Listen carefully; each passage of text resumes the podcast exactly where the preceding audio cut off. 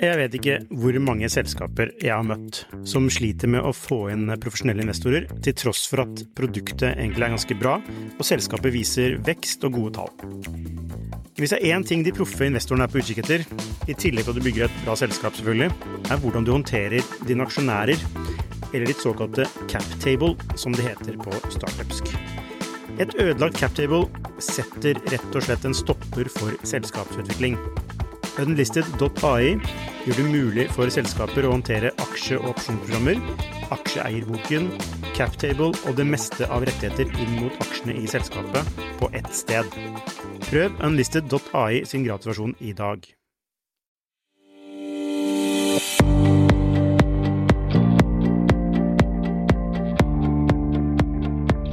Velkommen til en ny episode i Skifters podkast. I dag har vi med oss eh, Thomas Falk. Du er jo en mann som er mye rart, men er kanskje best kjent her hos oss som styreleder i Investinor og head of SAS Strategy and Execution i selskapet Cognite. Ja. Velkommen til oss. Takk. For å gå litt sånn tilbake i tid, da, først og fremst. Altså, mm. Hvem er Thomas Falk, og hvor kom han egentlig fra? Jeg eh, Jeg er født og oppvokst i, eh, eller født i Tønsberg, oppvokst eh, i eh, Nedre Telemark. Gymnas der. Gikk på befalsskolen og Sjøkrigsskolen. Var på sjøen i fire år på ubåt og, og kystvakt. Hadde kjempegøy. Og så dro jeg til USA og tok en MBA. Og etter det så har jeg vært konsulent. Jeg har vært leder i IT-selskaper, og så har jeg vært investor. Styremedlem. Men du har, du har vært investor både under dotcom og nå de siste årene og har sett liksom hele det historiske bildet eh, ja. på hvordan ting har utviklet seg og gått opp og ned eh, ja. med ulike bølgedaler? Ja, opptil flere. Jeg gjorde faktisk min første investering da jeg var eh, åtte år gammel. Da fikk jeg aksjer av faren min. Eh, og det trigget nok den interessen han eh, han ønsket å trigge. Så gjennom 90-tallet så var jeg investert uh, i PCTV-nett og et par andre tidlige case. Jeg satt i styret i Natural uh, ganske tidlig. Jeg fikk liksom eksponering for eierskapsbiten. Og så ble det mer og mer etter hvert. Det, liksom, I 2001 så begynte jeg i Four Seasons. Og, og, ble jo profesjonell investor, egentlig. Jeg tenkte ikke egentlig at jeg var det. Jeg tenkte at jeg var selskapsbygger og forretningsutvikler. Men vi var jo et investeringsselskap. Jobbet med å investere i og utvikle IT-selskaper. Så kom jo SND Invest-porteføljen, hvor Bjarne Lie og jeg eh, jobbet sammen. Og lykkedes egentlig med å kjøpe den. Gjerne forløperen til Investinor. Da fikk vi 96 eh, eh, egenkapitalengasjementer i fanget. 15 eh, lån, 18 ansatte og to-tre pågående rettssaker. Så, så, ble det etter Verdane-tiden så ble det, begynte jeg å gjøre investeringer selv. Og det ble mer og mer software as service-investeringer.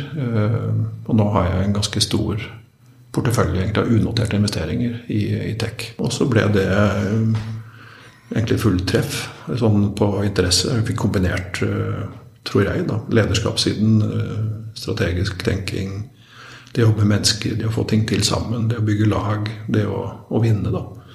Så, det, så, jeg tenker på at investeringsbiten av det er sekundær, men likevel der.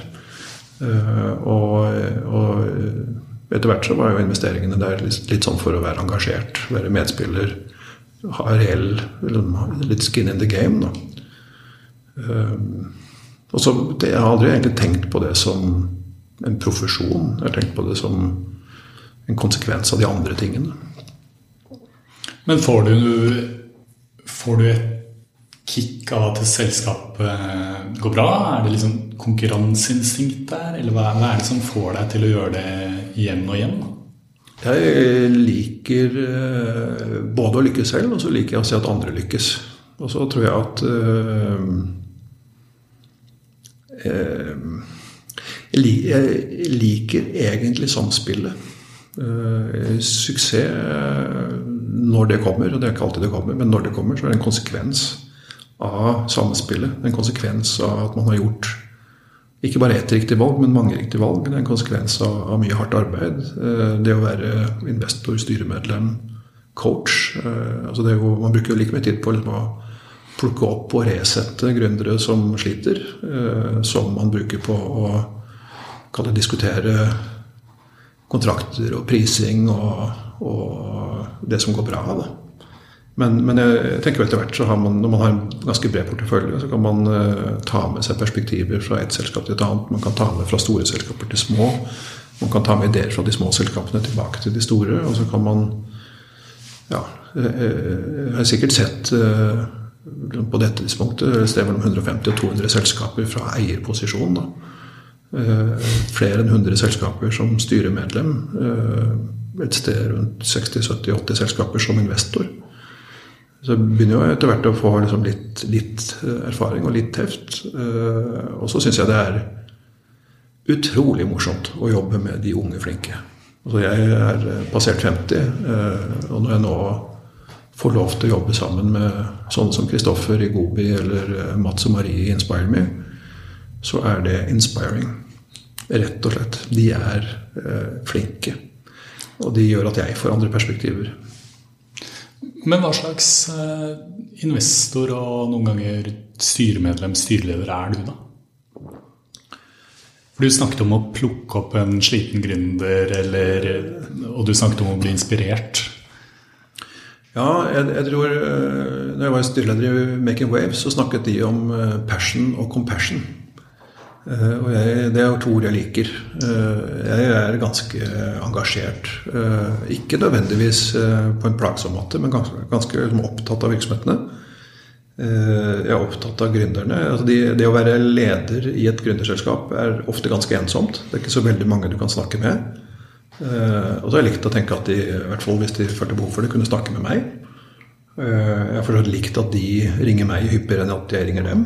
Det har vært liksom en basal KPI, men, eh, men har fungert godt underveis. Jeg tror jeg er mer tålmodig enn krevende. Jeg tror jeg er mer, mer forståelsesfull enn nådeløs. Så jeg tror ikke jeg passer liksom, stereotypen av en investor, men jeg tror jeg passer de selskapene. Og så har jeg, etter hvert så har jeg altså Nå har jeg kanskje portefølje på 40-45 investeringer. Eh, Hvorav kanskje halvparten, drøye halvparten er på egen kjøl. Og så jobber jeg sammen med noen og investerer også gjennom noen av miljøene der ute. Litt sammen med Geir Førre, litt sammen med Are Tråsdal og hans team. Eh, litt gjennom Viking Venture. Eh, mye software as a service, eh, som sagt. Og da Ja Eh, da får man også litt ekspertise og kunnskap om eh, hva det er, og eh, kan hjelpe til med å få satt fokus riktig. da. Men som investor og styremedlem, og da særlig styreleder, hvor aktiv skal man være i et selskap? Jeg tror det varierer veldig. Og noen ganger så er selskapene i flytsonen og, og trenger kanskje litt sånn heiarop og, og Eh, noen, noen, greie styremøter. Andre ganger så er de i noen veivalg eller trenger litt uh, Kall det coaching og, og hjelp til å, å tenke riktig. Uh, da kan det være hyppig. Det, er, det, er, det, varierer alt fra at jeg ikke snakker med selskapene selv om jeg sitter i styret på, mellom styremøtene, til at jeg kan snakke med dem flere ganger i uka. Eller flere ganger om dagen. Men da er det behov som oppstår på deres side. Eh, jeg liker å tenke at, eh, at jeg flytter eh, I hvert fall før jeg begynte i Cognite. Flytter alle ballene forover hver uke. Så jeg pleier å gå gjennom en sånn mental øvelse før jeg tar helg og tenke gjennom har jeg Ligger ballene stille, eller har jeg flytta de fremover? Har jeg bidratt til å flytte de fremover? Det er en fin øvelse, og det trigger kanskje en mail eller to på fredag kveld. Og så tror jeg veldig på at man som styremedlem, styreleder, investor, så skal man passe seg for å komme i veien. Uh, altså det er veldig lett å tro at man uh, som aktiv eier bidrar ved å være aktiv. Men jeg tror at man Jeg tenker annerledes på det. Jeg tenker på at man skal prøve å gjøre kloke intervensjoner. Uh, og komme til med et innspill eller et push eller en artikkel eller et riktig spørsmål når det er riktig men ikke være der hele tida. Altså er ledelsen og selskapene må drive virksomheten. Og så får det være eh, min og kollegets rund, altså rådgiverne rundt dems rolle å prøve å nudge dem av og til. Um, og sånn som i korona, f.eks., så gikk det jo en mail fra meg noen dager etter, altså type midten i mars, hvor jeg ba selskapene liksom aktivt tenke gjennom hvilke muligheter dette gir, hvilke trusler det innebærer, uh, og om vi må omprioritere eller ta rev i seilene i forhold til det som nå kommer. Og Da kan jeg sende denne mailen som er likelydende til 8-10-12 selskaper men svarene er jo forskjellige. Og eh, der hvor InspireMe hadde tatt grep og besluttet å, å ta drastiske grep, så var det andre selskaper som, som nok tenkte litt mer nudging før de skjønte alvoret.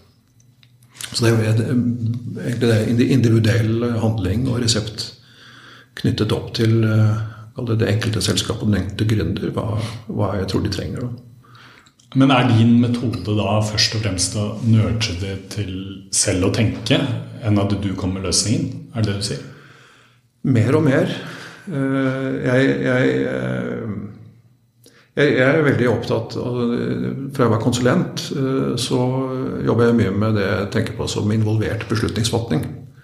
Og når jeg har samtaler eller coacher noen, eller liksom, utvikler, så er jeg mer opptatt av at de skal se hele bildet og, og kunne gjøre riktige vurderinger og konklusjoner. Altså Jeg er jo ikke ekspert på alle feltene, men jeg er ganske god på å se situasjoner. Og da prøver jeg å eh, få disse lederne eller gründerne til å se situasjonen. Eh, og i hvert fall gjøre hele analysen før de fatter konklusjonene.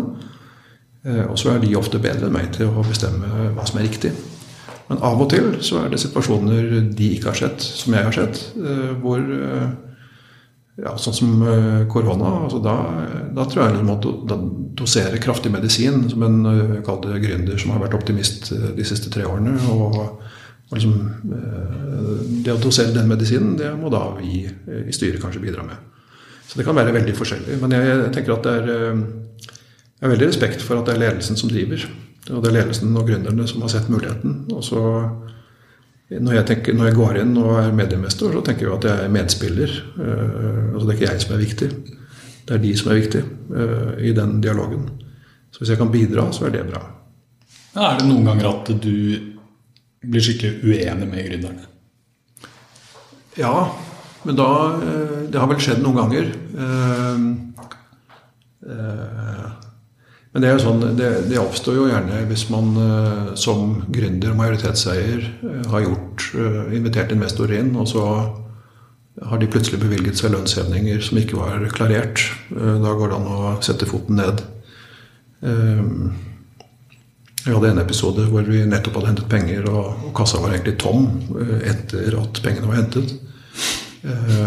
Da kunne man jo satt seg ned og blitt sur, men da, det vi gjorde da, var egentlig å sette oss ned og tenke at her må de trå til. Uh, det nye styret kommer i første styremøte, og så er kassa i prinsipp tom. Etter at man noen uker før har lukket uh, en god runde, da. Og da, eh, så da, må, da kan man liksom da, da, må man liksom trå til, tenker jeg da. Alternativet, er liksom, alternativet hjelper ikke. Så ble det en øvelse som lærte altså Selskapet og, og styret kom tett sammen. Eh, dette ble løst. Eh, men, eh, men du, du, kommer ikke som nyvalgt styreleder og, og forventer en nær døden-opplevelse i første møte. Men, men der, altså der, tror jeg vi bare liksom opplevde altså Vi var, var ikke uenige, men det var behov for ulike perspektiver. Ja, hvorfor ting var blitt som det var blitt. Ja. Det var sikkert en eller annen grunn. En god forklaring. Og, og, og, her tror jeg på at uh, forklaringen var at dette var en runde som hadde tatt litt tid.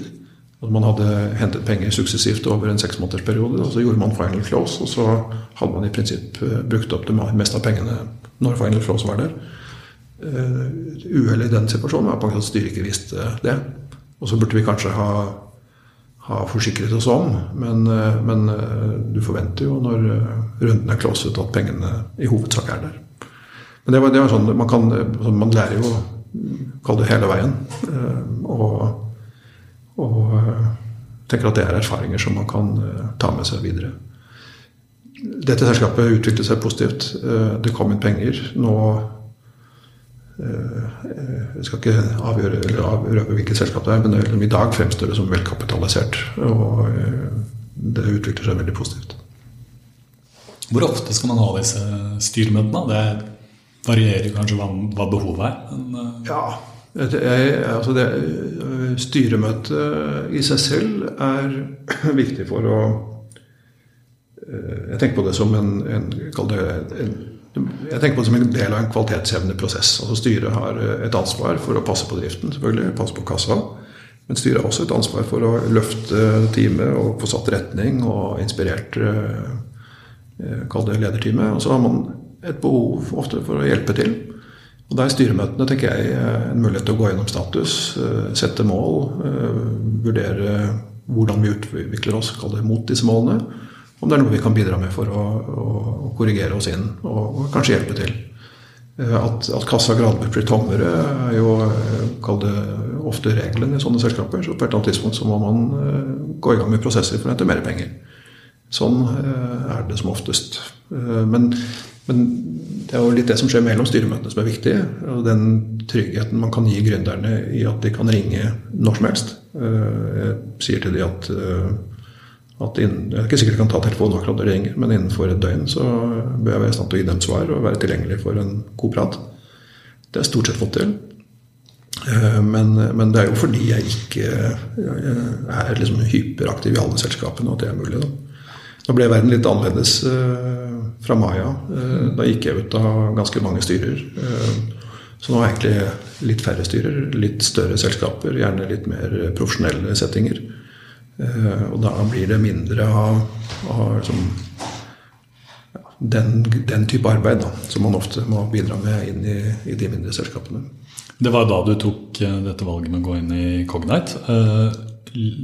Før vi går videre på det, så lurer jeg også på hvordan du får disse gründerne til å stole på deg. For de er jo ofte i en litt sånn presset situasjon. Du er jo samtidig investor. Kanskje er det til og med du som skal gå inn med neste runde. Altså Opplever du at alle er transparente? Nå er det jo sånn at han eller hun som da gikk tom for penger, eller hadde gått tom for penger, kanskje burde vært mer transparente. Men de andre, de gründere som sliter, kommer de og sier fra? Ehm, min erfaring er at de stort sett gjør det. Eh, I det tilfellet så tror jeg det var en ren eh, kall det misforståelse eh, som lå til grunn for den situasjonen. Ehm, dette er jo en sånn toveissak. ikke sant? Gründere altså, I tidlig fase i vekstselskaper med høy risiko så er tillit helt avgjørende. Altså det er det du reiser penger på.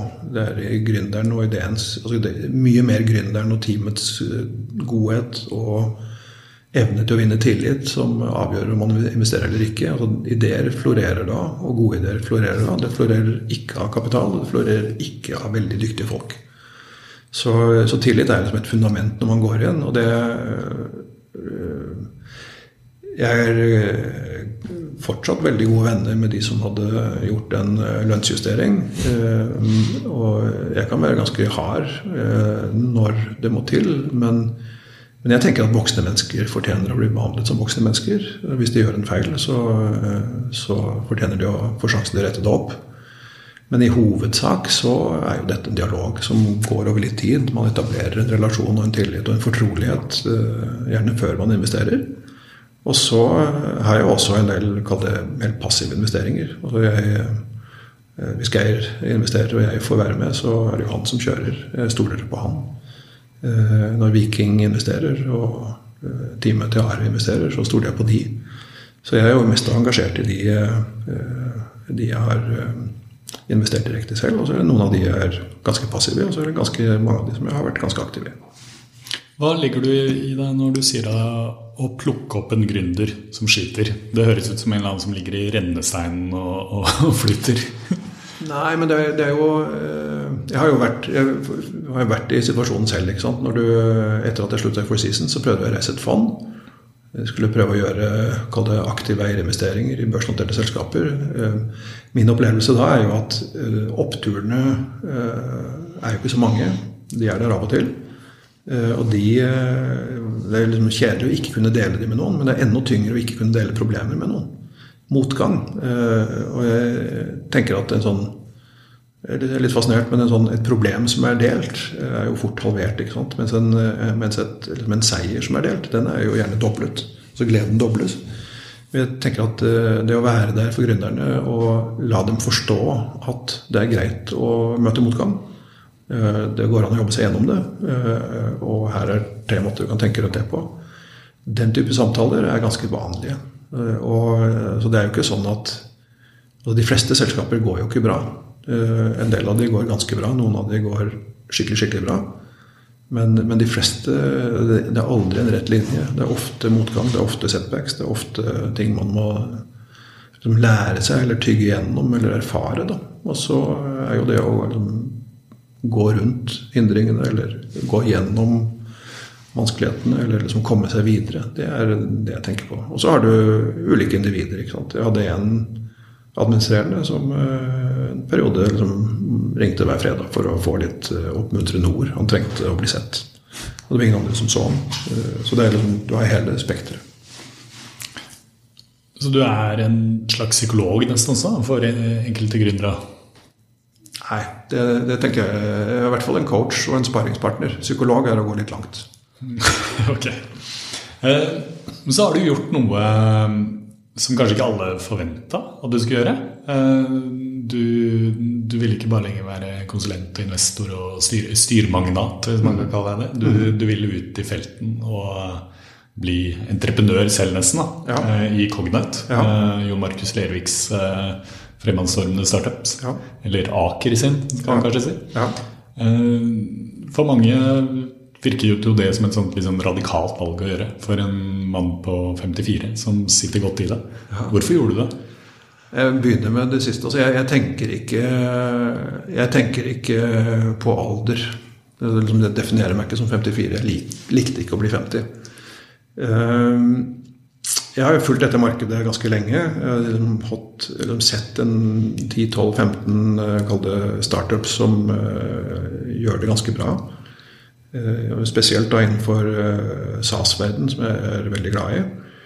Eh, og så så jeg egentlig at Cognite og Pexip og Gelato uh, syns jeg var i ferd med å bryte av, liksom ut av mengden av selskaper som omsatte for kanskje 100 millioner kroner i, i, i året. Og så hadde jeg fått et tilbud om å, å egentlig selge halvparten av tiden min til uh, et firma som jeg godt kunne tenke meg å gjøre. Men det var, var et miljø jeg kjente godt og jobbet med før. Eh, gjør bra ting for verden. Men så kjente jeg litt etter. Hadde samtaler med en eh, god bekjent. Og så reflekterte jeg liksom litt rundt hva jeg egentlig lyst til å gjøre. Eh, og det jeg egentlig har lyst til å gjøre, er å prøve å hjelpe et eh, selskap med å bli skikkelig stort fra Norge. Eh, og da tok jeg kontakt med Jon Markus og Henrik Møller Hansen i Gelato. Jeg fikk for så vidt hyggelig respons fra begge. Jeg hadde ikke, kjente ingen av de godt fra før. Jeg hadde hilst på de, jeg hadde tatt en kaffe med begge. Men, men hadde egentlig ikke tenkt lenger enn det. Eh, men denne eh, muligheten i dette andre selskapet trigget en kontakt fra meg. Og så gikk jeg egentlig i dialog ganske fort med Jon Markus, som jeg ikke kjente fra før. Og ble mer og mer overbevist om at Cognite var kjempespennende. Og så eh, kom jeg om bord som rådgiver for han, egentlig, eh, i desember. Og så gikk jeg inn på fulltid i mai. Eh, og, og er med og, og prøver å legge noen føringer på Ikke den tekniske reisen, for det, det kan de. Og det er de fryktelig gode på. Men det å kan det bygge litt sånn forretningsmodell, forretningsarkitektur, hvordan, hvordan, flytter vi oss fra å, å, jobbe dypt med få store kunder til å jobbe litt mindre dypt med mange flere, og kanskje gjennom partnere og medpartnere i, i mye større omfang. Hvis vi skal bli virkelig store, så må vi bli det eh, som eh, en, en, sentral del av et økosystem hvor andre skaper verdi rundt Cognite. Du legger jo hodet litt sånn på huggestabben når du ringer to sånne relativt uh, selvsikre og gode gründere. Du kunne fått et nei, da. Ja, og, og, hva hadde det gjort? Altså Min erfaring så langt er jo at uh, man får veldig mange nei i livet. Uh, og så får man av og til et ja. Uh, og så tenker jeg at en refleksjon for meg er at det, er egentlig veldig lite som har skjedd i min karriere uten at jeg stakk hodet ut.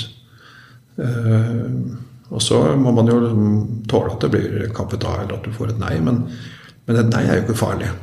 Eh, tenker jeg. Og, og igjen, altså jeg, ja, 50, jeg, ikke, altså, jeg, kunne jo sikkert ha eh, Problemet med den andre muligheten var at jeg ikke så at det brakte meg videre.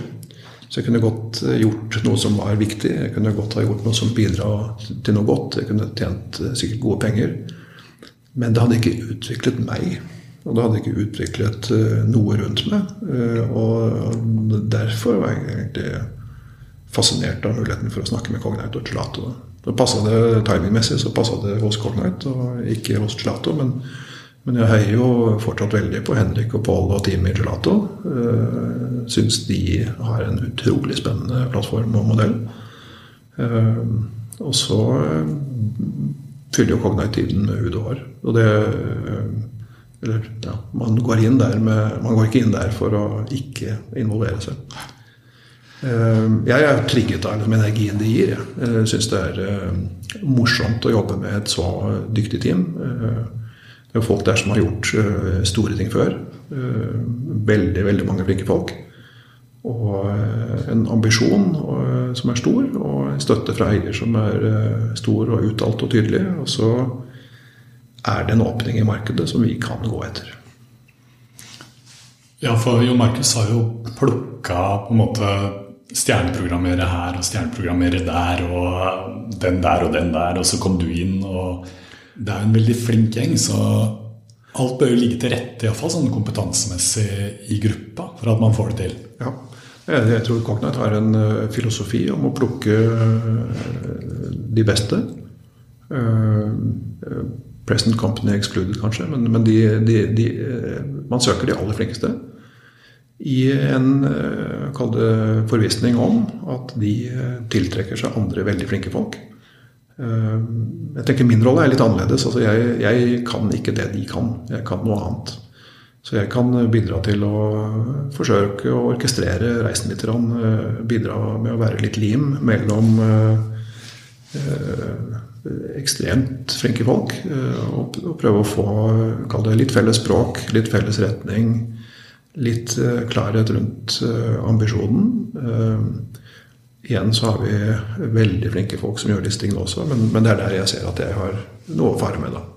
Er du en slags manager på et fotballag full av stjerner? Du, du, er ikke så god til å spille fotball selv, men du kan tenke Jeg tenker, tenker altså, jeg, jeg, jeg, tror jo at jeg, altså jeg er kanskje litt coach, kanskje litt trener.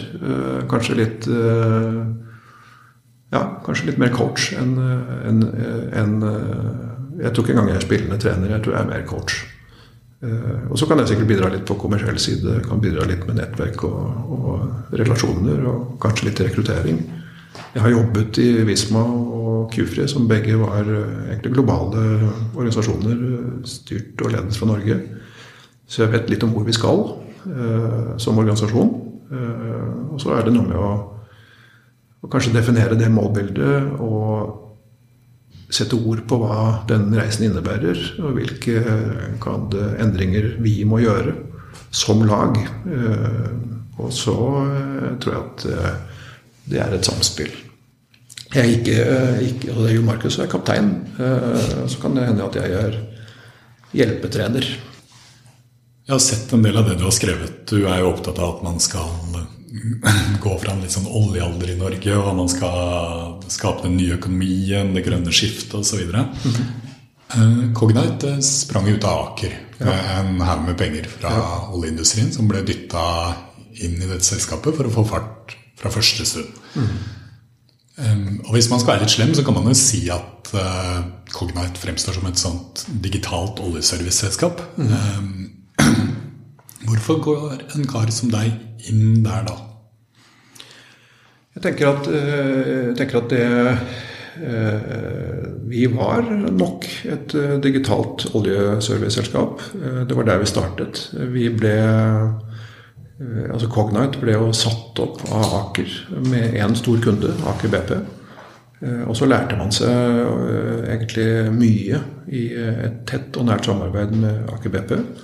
Og mens man drev og jobbet med digitalisering og, og utforsket egentlig problemstillingene hos Aker BP og i Nordsjøen og med alt utstyret og sånn, så tror jeg man eh, også bygde teknologi.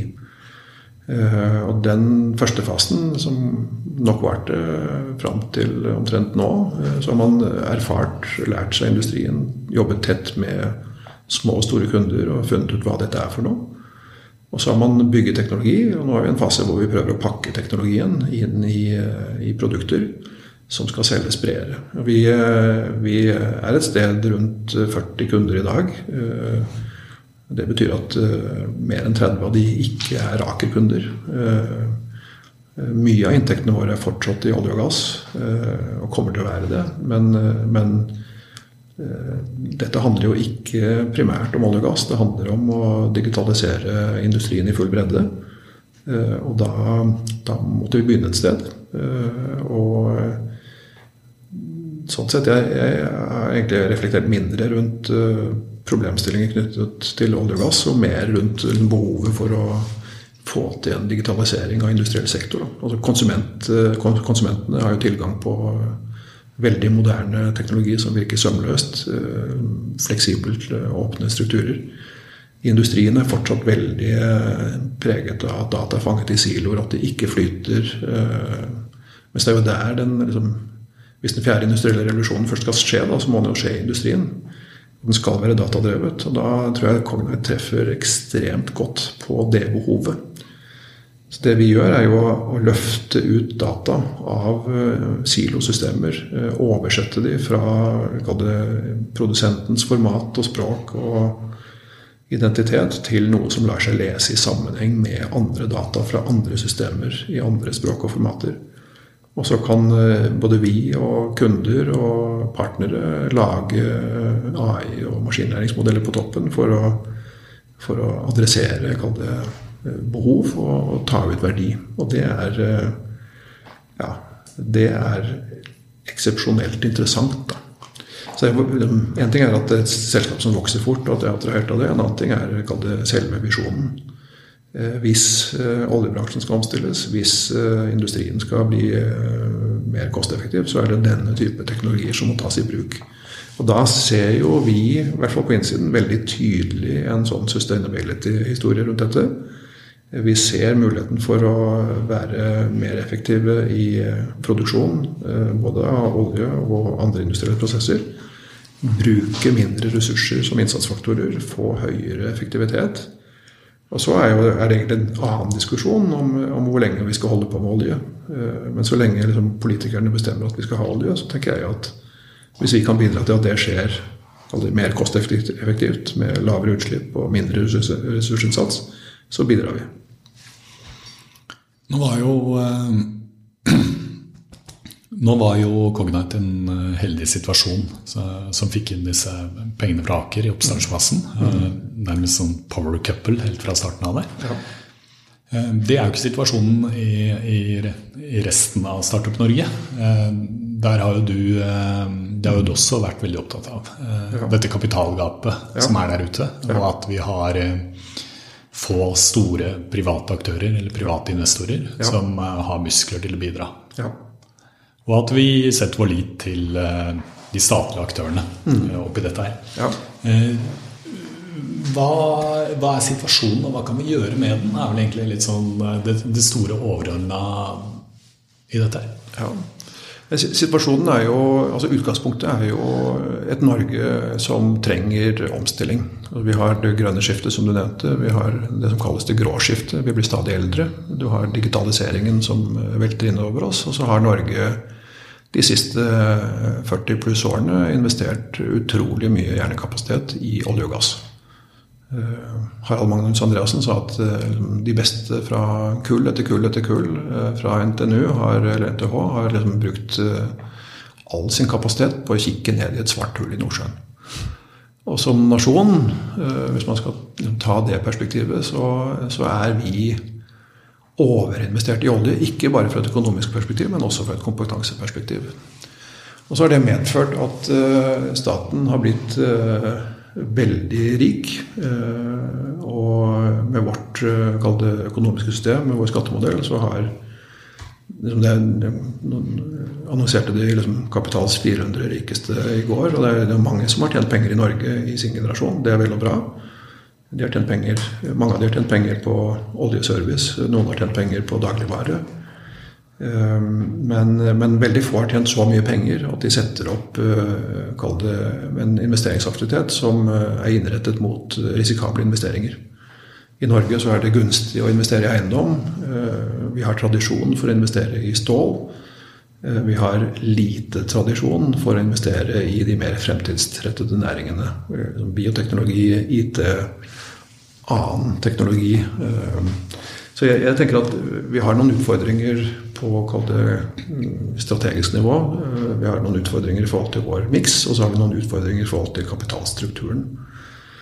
Staten sitter jo på brorparten av verdiene. De har eh, sentralisert veldig veldig mye økonomisk makt. Bygget opp en veldig veldig sterk kapitalbase. Men de har også, og det tror jeg er viktig, de har sentralisert eh, veldig mye av den risikobærende evnen. Eh, de evner med en stor portefølje å gjøre allokeringer eh, som det ikke er rasjonelt for andre kapitalister å gjøre. Da. Selv eh, de som Det er ikke så mange i Norge som er gode for 10 milliarder eller mer. De hadde egentlig hatt en stor nok kapitalbase til å sette opp et miljø og forvalte denne type investeringer, gitt en normal porteføljeallokering. Men det gjør de jo ikke. Eh, dette er et vanskelig felt. Eh, venture i Europa har eh, Medianavkastningen er null eller nær null. Det er kun de beste forvalterne som får til gode resultater.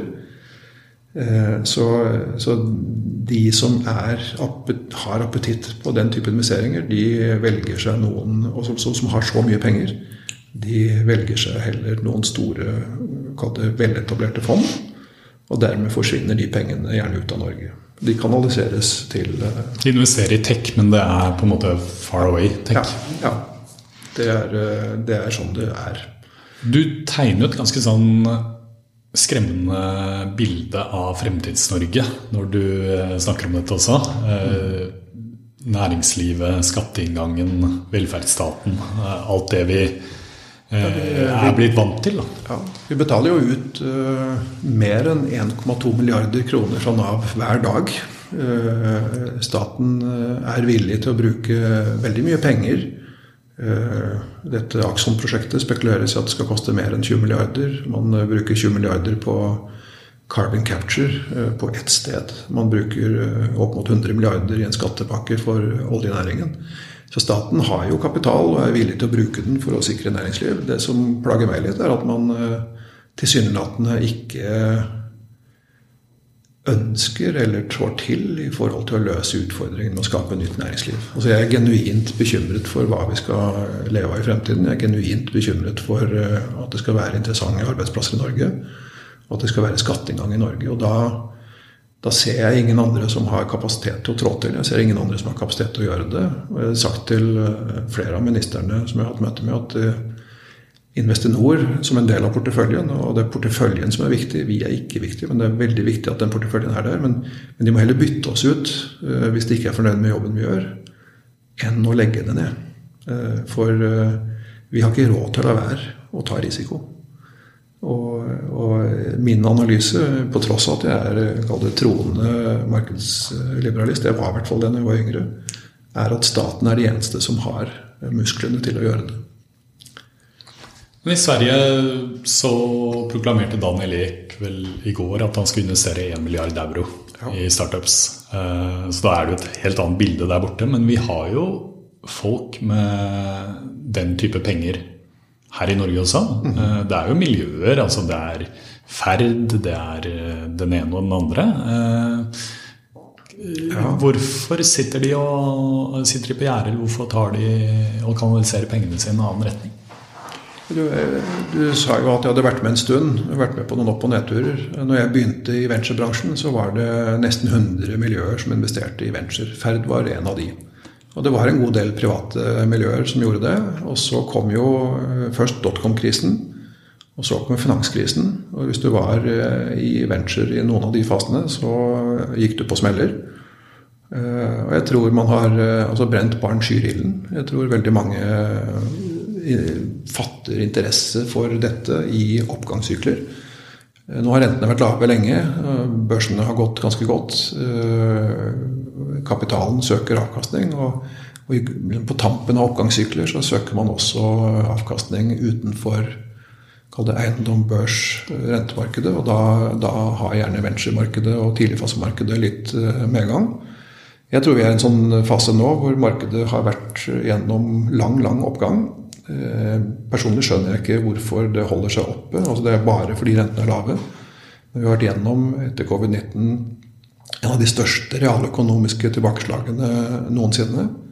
Og tilsynelatende så holder børsen seg godt oppe. Og vi er i en fase nå hvor eh, interessante, litt spekulative case eh, børsnoteres på høye multipler av omsetning. Det er et sånn senfasesymptom, tenker jeg. Og, og, da tror jeg at det er Før eller siden så kommer den uh, kall det justeringen ned, som alltid kommer. Da tror jeg det blir kaldt og tomt i kapitalmarkedet. Så vi er på slutten av bobla igjen? Vi er nærmere slutten enn begynnelsen av oppturen. Uh, man skal vanskelig spå, men, men, men du vet når det ble sagt her at Tesla har liksom realøkonomisk gått opp med 3 omsetning uh, i en periode hvor aksjekursen har gått opp med 700 uh, eh, Det er godt mulig at Tesla redefinerer uh, bilbransjen. Jeg er helt sikker på at de gjør det. det er jeg helt sikker på. men, men vi er i en fase nå hvor økonomisk realitet er frakoblet verdistigning. Sånn pleier det ikke å være. Eh, så kan man jo godt si at det er annerledes nå. Det sa man i 2000, og det, det sier man jevnlig. Og det er også et sånn sensyklisk tegn når man er helt overbevist om at det er annerledes nå. Men i Norge så har det også selskaper som har steget ekstremt mye verdi eh, på børs.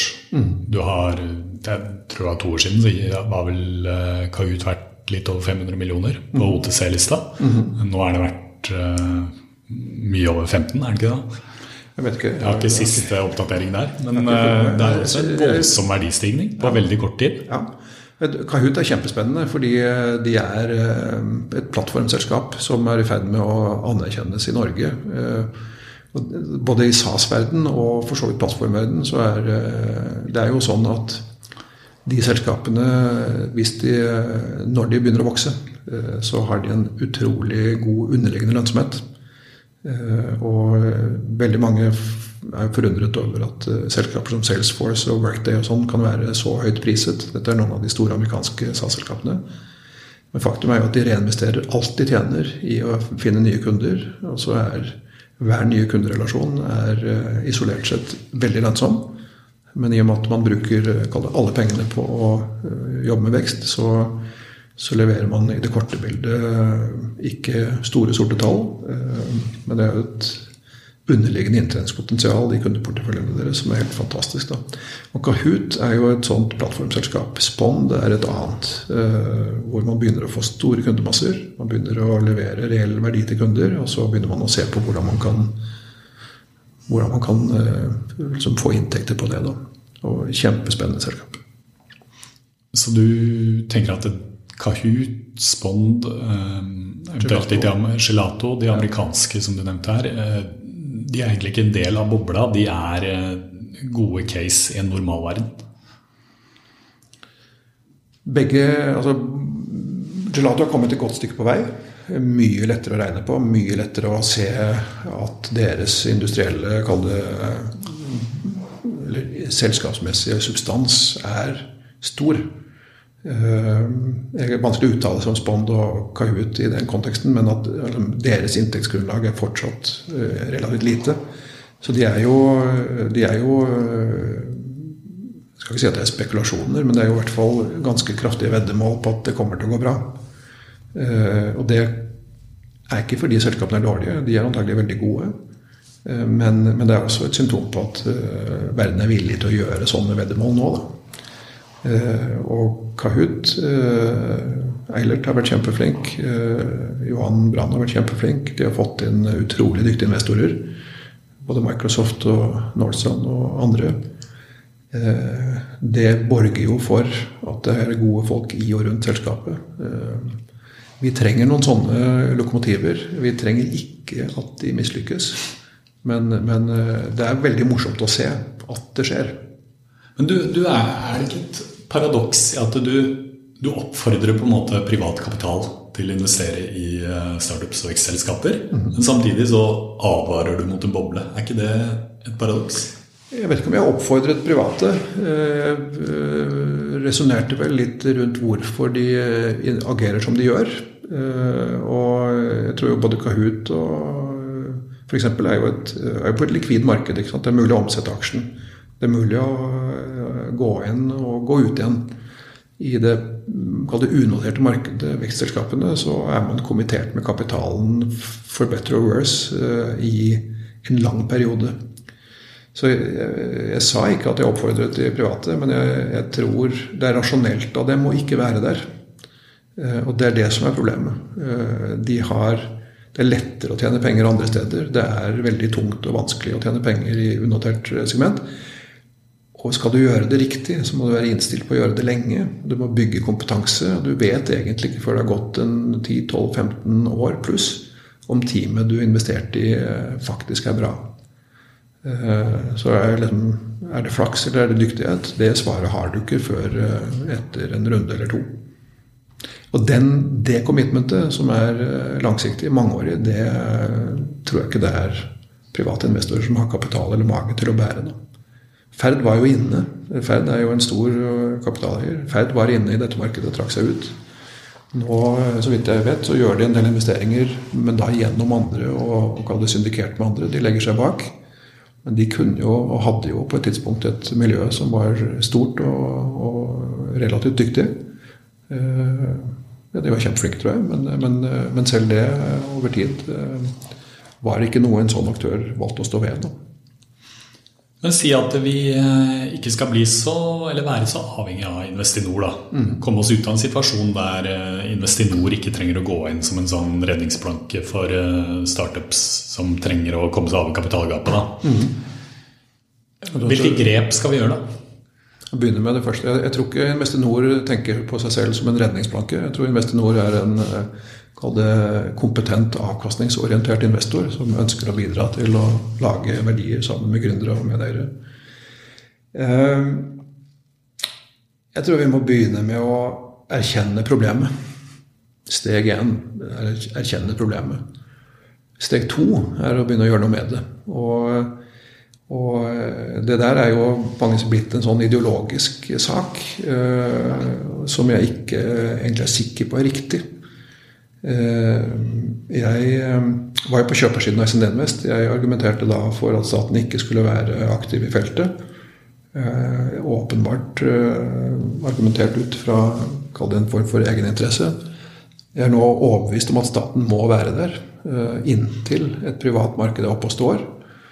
Argentum fikk jo et mandat tilbake i 2003-2005 om å bygge opp norsk venturemarked. Det det har ikke skjedd. Altså de eh, kan kalle det 100 aktørene som ble vasket bort, stort sett. De, de, er stort sett vasket bort. Eh, Argentum investerer vel primært utenfor Norge, og primært i buyout. Eh, invest, Innovasjon Norge har hatt et mandat til å prøve å lage fond. Det har vel gått litt sånn opp og ned. Men, men, det å bygge opp en, en, underskog av forvaltere som er dyktige, er, eh, og som kan bidra til den massive omstillingen Norge, Norge, vi trenger, det er liksom ikke lett å se enkle svar på det. Eh, hvem skulle man legge penger bak? Hvem skulle man eh, gi tillit? Nå, nå, nå skjer det veldig mye spennende i, i nye fondsmiljøer. De er relativt små. de er det er erfarne mennesker som det, setter opp fond og kommer i gang. Normalt så må man jo som profesjonell investor gjerne vente et fond eller to for å se at de faktisk leverer. Men Investinor tar nå grep og, og, og utløser en del privatkapital ved å gå inn i noen av de. Det er jo ett steg på veien.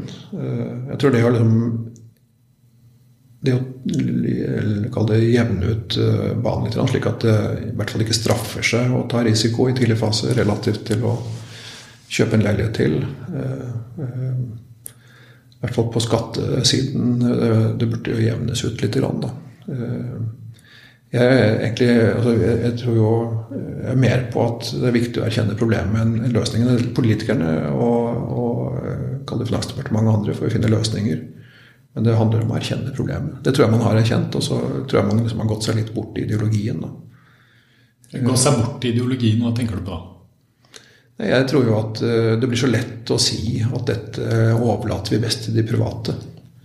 Eh, de, som jeg redegjorde for i sted, altså de, selv de norske som har mye penger og som har en forkjærlighet for og kunnskap om Norge, har ikke nok penger eller langsiktighet nok til å gjøre de investeringene, og har i hvert fall ikke gjort dem. Og hvis de går inn i, i, i tidlig fase venture, eh, private equity, så er det primært som en diversifiseringsstrategi. Eller eh, for å ha det litt gøy på sportkontoen. Det å bygge opp et industrielt kapitalforvaltningsmiljø som, som kan stå imot opp- og nedturer over tid, det, det krever tid og innsats og dedikasjon. Eh, jeg tror jo, så Sånn som jeg leser situasjonen, så er jo det, ideologene på høyresiden eh, roper på det frie markedet. Eh, min opplevelse er at det er ikke der. I hvert fall ikke det omfanget som trengs. Mens ideologene på den andre siden har jo begynt å snakke om mer aktiv næringspolitikk. Ironien her er jo fort at det ser ut som om i mange områder praktiserer eh, ideologien, men, eh, men eh, også er villig til å legge, å legge, til rette for veldig store investeringer i f.eks. hydrogen, carbon capture, akson, og, og også stimulere oljebransjen i en fase hvor vi egentlig kanskje burde lagt til rette for nytt næringsliv. Du har jo Nysnø, da som eh, gjør en del investeringer. Ja, og Nysnø er en velkommen del av porteføljen, sånn som jeg ser det. Eh, de, eh, det blir spennende å se hvordan det utvikler seg. De er for så vidt godt i gang. Men de har jo har vel ikke gjort mer enn en håndfull investeringer direkte og en håndfull fond, hvorav noen i utlandet. Men de er tidlig i utviklingen. Men Er Nysnø en konkurrent til Investinor om eh, de gode objektene, eller er det en samarbeidspartner? Hvordan ser du på det? Min opplevelse er jo at vi er eh, både og. Altså vi, er, vi, er, jo en bitte, bitte liten klubb av eh, statlig eide norske kapitalforvaltere i det unoterte markedet, så vi har en del erfaringer å utveksle. Vi har som Investinor forsøkt å, å gi litt uh, råd og tips og hjelpe dem litt med det, infrastruktur og policies og uh, i hvert fall inspirasjon som de kan jobbe videre fra. Vi har jo et mandat som går på bredden av norsk næringsliv. Altså, vi har ingen mandatbegrensning. vi har noen i Investinor noen kall det føringer på skog og sånn gamle dager så hadde vi mye kraftigere sektorføringer. Men nå, vi, nå, står vi fritt til å gjøre gode investeringer i hele Norge, i alle sektorer. Eh, vi har selv valgt å fokusere på teknologiselskaper som vi mener kan bli verdensledende, eller bør ha potensial for å bli det. Det er en selvpålagt restriksjon. Nysnø er jo mer opptatt av eh, og skal gjøre bærekraftige investeringer inn mot miljøet. Eh, vi ser jo dem i, i noen case. Og der har vi, vi, vel, vi har begrensninger i forhold til hvor tung eh, vi samlet kan være som statlige aktører. Eh, men eh, vi har en god dialog med team i Stavanger, og vi har Jeg tror vi samarbeider vel så mye som vi konkurrerer. Det er alltid spennende å se hvordan ting over tid vil utvikles. Og om vi kan lære noe av dem, og de kan lære oss noe. Det er jeg helt sikker på. Jeg har veldig sans for, for liksom den positive konkurransen. Men det er veldig ulike mandater. Og det må man ha med seg. Du, Erkjennelsen av at det er et problem, det er én ting. Men du har jo også sagt noe om løsningene. Du, du har jo dine meninger om løsningene. Ja, ja kanskje det. Jeg tror jo, jeg tror jo altså, En av grunnene til at jeg liksom syntes det var spennende å nærme meg Cognite og Gelato, er jo at det er satsinger med en viss kraft. Og jeg tror jo at når staten først er aktiv, så Vi investerer masse i Norge i forskning. Vi investerer masse i, gjennom Forskningsrådet. Vi investerer mye gjennom Innovasjon Norge. Vi investerer litt, relativt sett, gjennom Investinor og Nysnø. Litt mer kanskje gjennom Argentum. Men, men, det er veldig lite vi gjør for å konvertere all forskningen og all innovasjonsstimulansen inn i noen det store, bærekraftige scaleups. Eh, Torgeir Reva har jo dokumentert at to av tre nye altså arbeidsplasser i privat sektor kommer i såkalte scaleups hvis jeg husker riktig. Men det er en ganske betydelig andel av de nye arbeidsplassene. Dette er fremtidsrettede, kompetansebaserte arbeidsplasser som vi kan leve med lenge. Det er en tøff verden der ute, men, det er de selskapene hvor, hvor kall det verdi, arbeidsplasser, skatteinngang, skattegrunnlag skapes. Men mener du også at norsk forskning er for lite næringsrelatert? Eller for lite praktisk rettet, sånn at man faktisk kan få et eller annet selskap ut av det? Jeg tror Dette er sikkert kontroversielt, men hvis du ser på outputen i form av arbeidsplasser, uh, så mener jeg har hørt at den er ganske mager. Og jeg tenker jo at vi er et veldig lite land, så man har snakket mye om at man skal ha 3% av statsbudsjettet rettet til forskning. 3% av et lite lands statsbudsjett, selv om vi er et rikt land, monner veldig lite i den store verden. Så jeg tror vel egentlig altså Hadde det vært min portefølje, så hadde jeg spisset den hardere. Eh, og, og satt tydeligere forventninger og krav.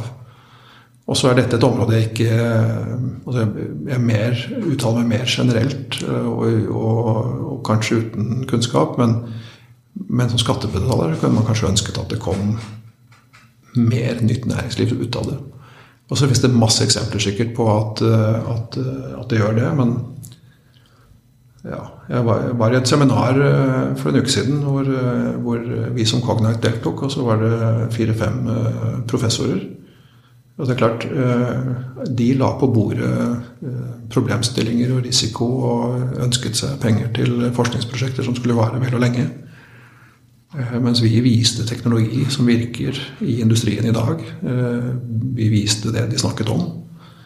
Og det, det, er, liksom, det er, vel og bra å bygge kunnskap, men, eh, og det har en egenverdi. Jeg er helt med på det. Men, men som lite land så gjør vi store investeringer i, i den fasen. Både forskning og utvikling. Og, og ja, via SkatteFUNN og andre ordninger, og i Innovasjon Norge. Og det, det må begynne å komme noe ut av det etter hvert. Det, er, det, er det har ikke en, altså I min bok så har det ikke en egenverdi å bruke pengene. Uh, det er kanskje en politisk egenverdi i det, men, men som, som investor av skattemidler, så ville jeg vært opptatt av å dokumentere at jeg fikk noe igjen for det. Må man gjøre det litt mindre lønnsomt å investere i andre ting? Type eiendom? Mer, altså løn, jeg syns lønnsomheten bør drives av prosjektets godhet, og ikke over eh, kall det. Eh, og så bør man heller utjevne konkurransearenaen basert på eh, å ikke gi skattefavør for enkelte typer investeringer. Hvorfor er det så vanskelig å gjøre noe med det f.eks. på eiendomsområdet? Jeg tror uh, Dette er jo kall det politikk. 80% av alle nordmenn eier sin eiendom. Hvis du gjør noe med dette, så oppleves det at verdien forringes. Og det er tung, tung politisk last å bære, vil jeg tro. Hvis ikke man gjør noe med det, så, eh, så ja, må man finne på noe annet. Når man snakker med deg, så kan man jo bli både optimistisk og pessimistisk. Mm. Er du optimist eller pessimistisk selv? I forhold til alle selskapene mine så er jeg optimist. Og så er jeg det er en del ting jeg prøver å la være å tenke på. Av de store sammenhengene, av de feilene jeg ser. Så jeg har egentlig fortrengt en del av de temaene. Jeg syns, syns, syns vi gjør mye rart.